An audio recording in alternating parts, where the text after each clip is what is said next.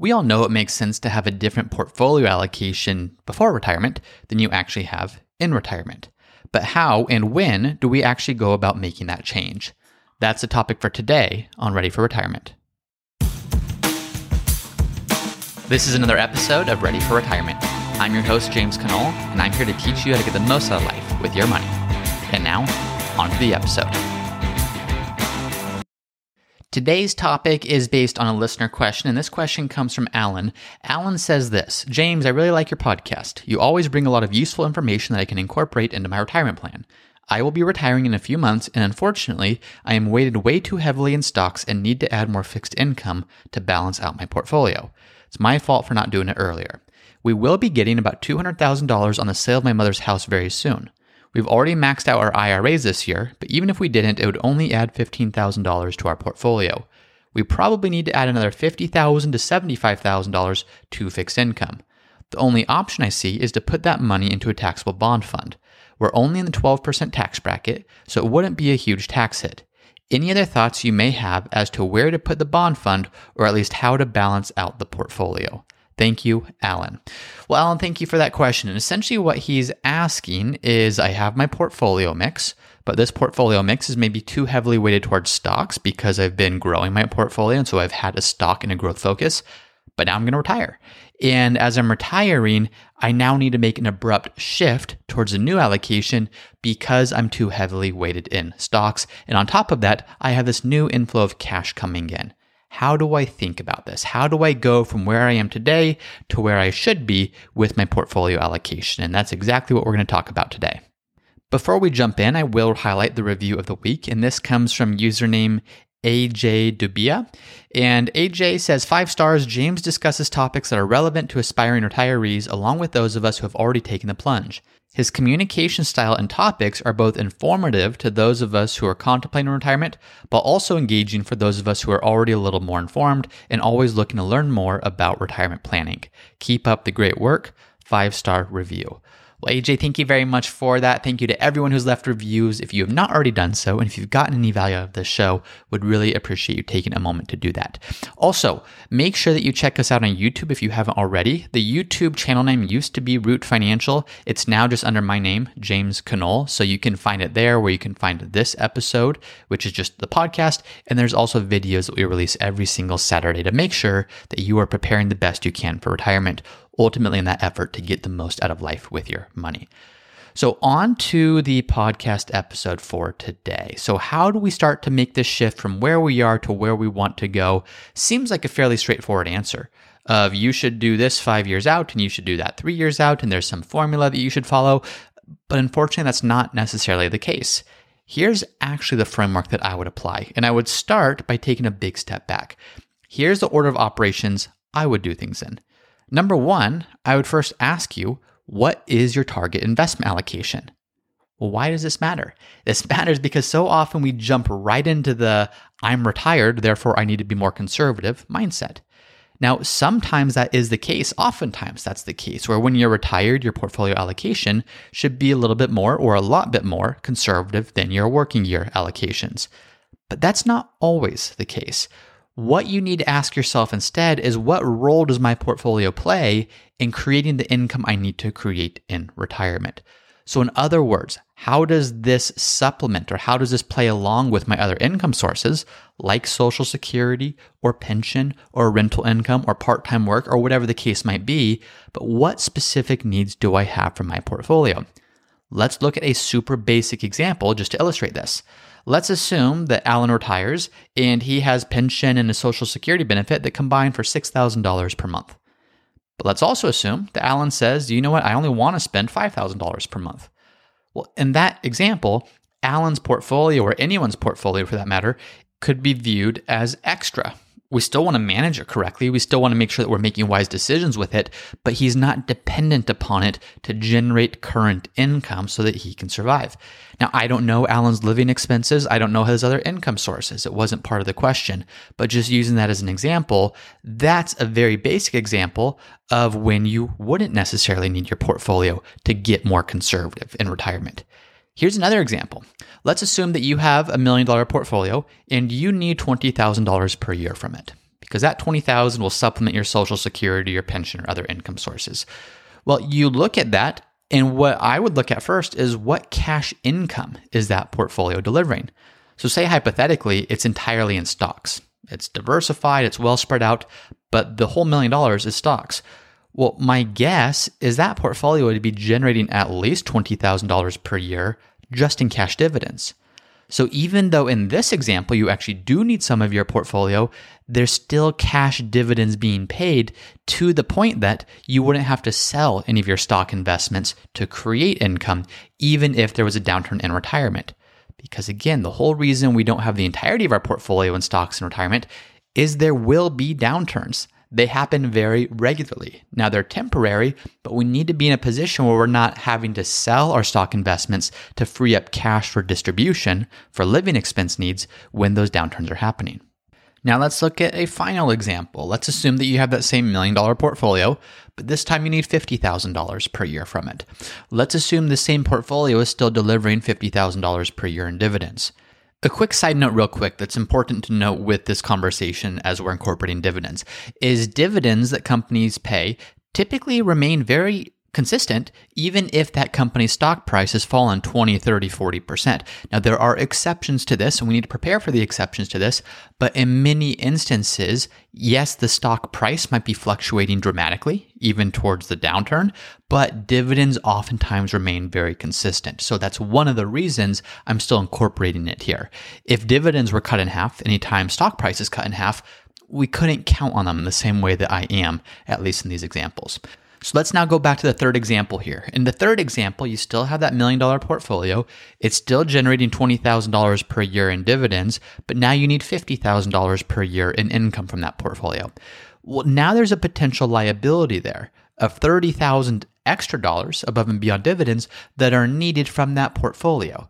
So if stocks drop 20, 30%, Let's assume that we can still count on that $20,000 per year of dividends, but there's a remaining $30,000 we'd still need, and we don't want to have to sell stocks to free that money up because, again, we don't want to have to sell stocks when they've dropped, especially not 20, 30% or more. So, in that example, that's when you'd want to have enough money in cash or bonds to be able to live on. So, essentially, something that's more stable, that's not dropped 20, 30, 40% or more.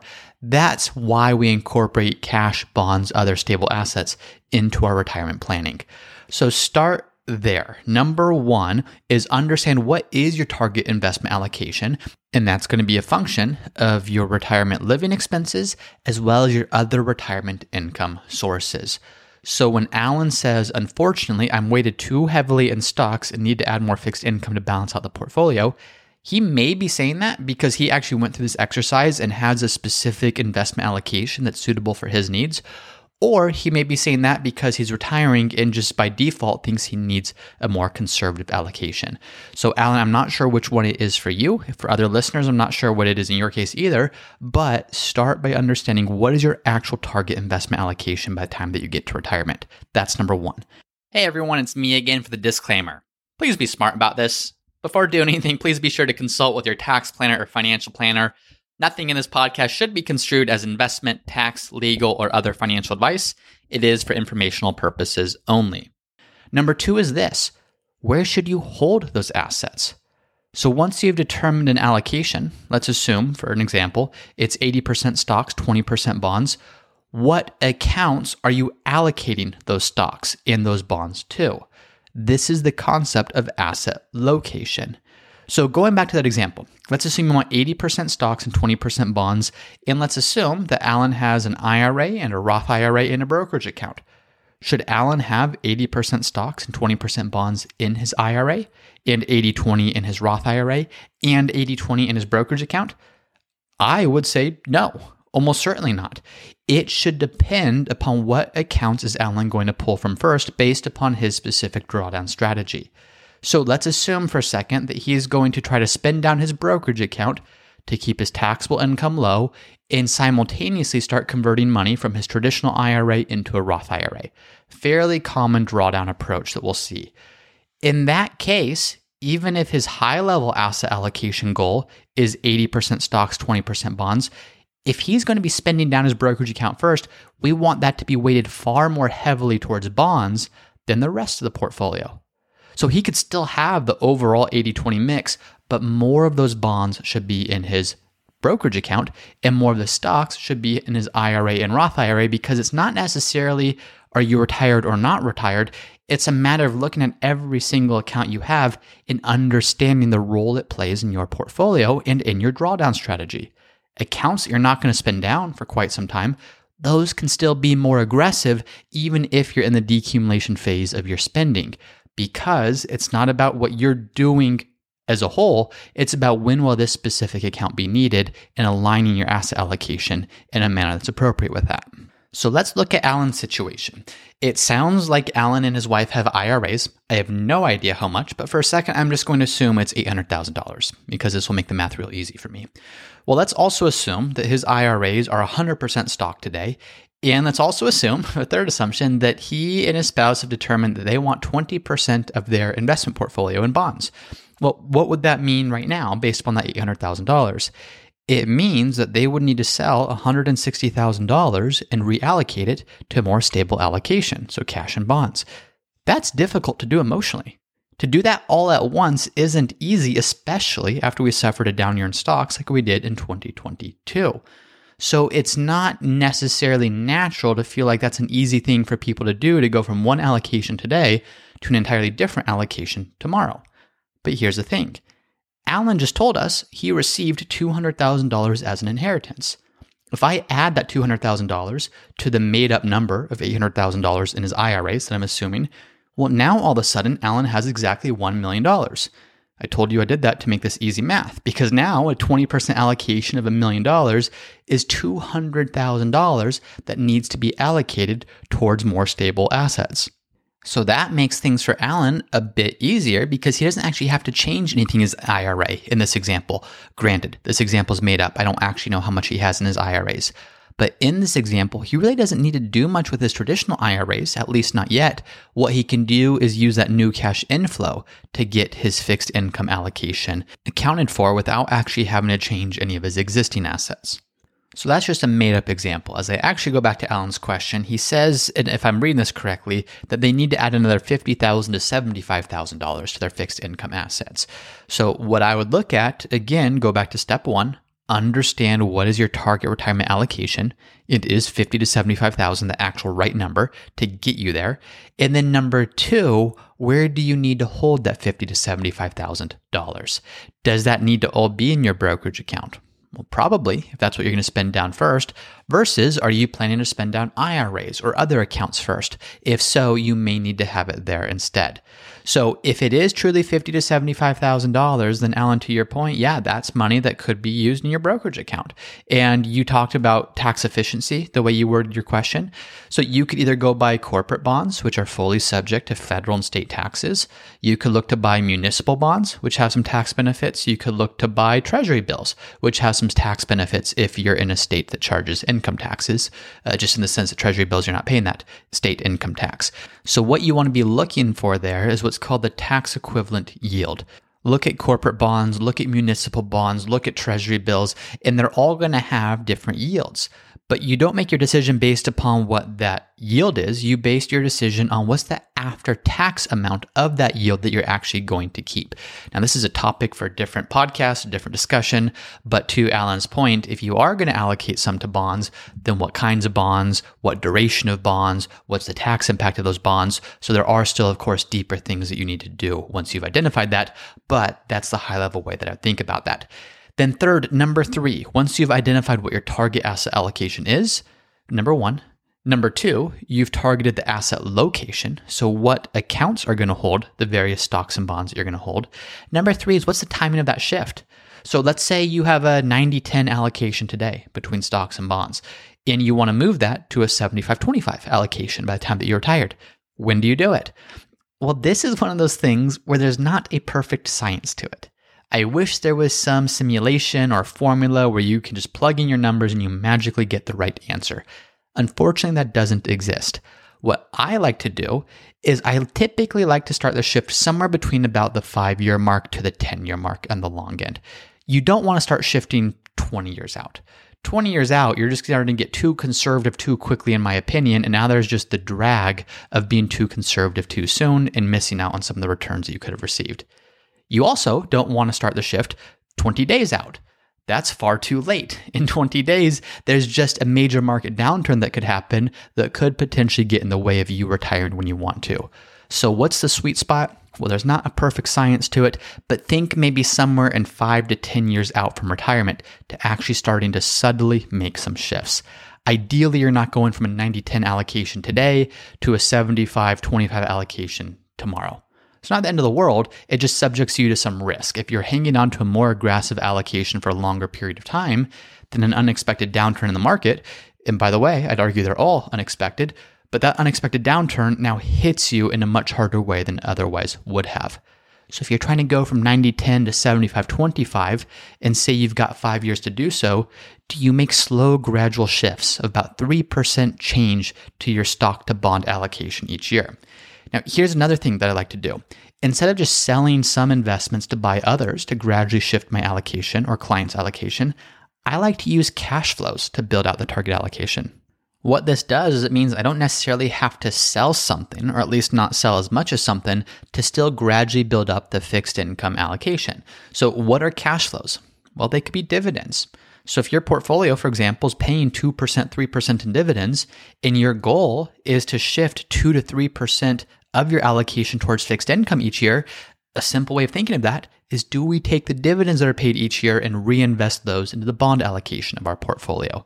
Same thing goes with the fixed income allocation. The interest from that, do we just continue to use that to buy more and more bonds, more and more fixed income? Or even new 401k or IRA or investment contributions. So if you're continuing to put money into your portfolio, if you have an 80 20 portfolio or 60 20 portfolio or 100 0 portfolio, whatever it is, you don't have to make new contributions to the same exact allocation as your existing mix of investments.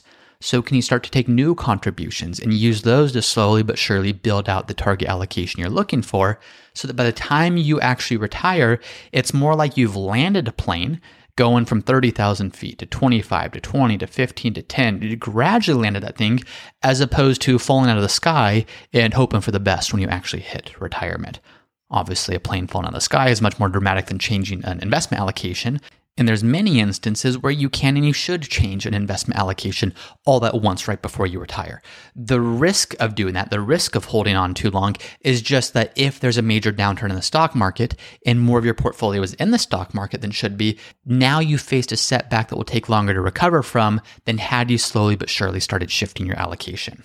And then finally, cash flows. In Alan's example, he just received an inheritance. That's $200,000 that's a type of cash flow that we can't necessarily all count on. But if there is an expected inheritance, or you have stock that's vesting, or a final uh, payout of PTO or vacation time or sick leave, or whatever the case might be, factor all those things in to what you can use to build out the allocation that you're looking for. So, in summary, Number one, start with your actual target allocation and do it the right way. Don't just do it because you're retired, therefore you need a 60 40 portfolio.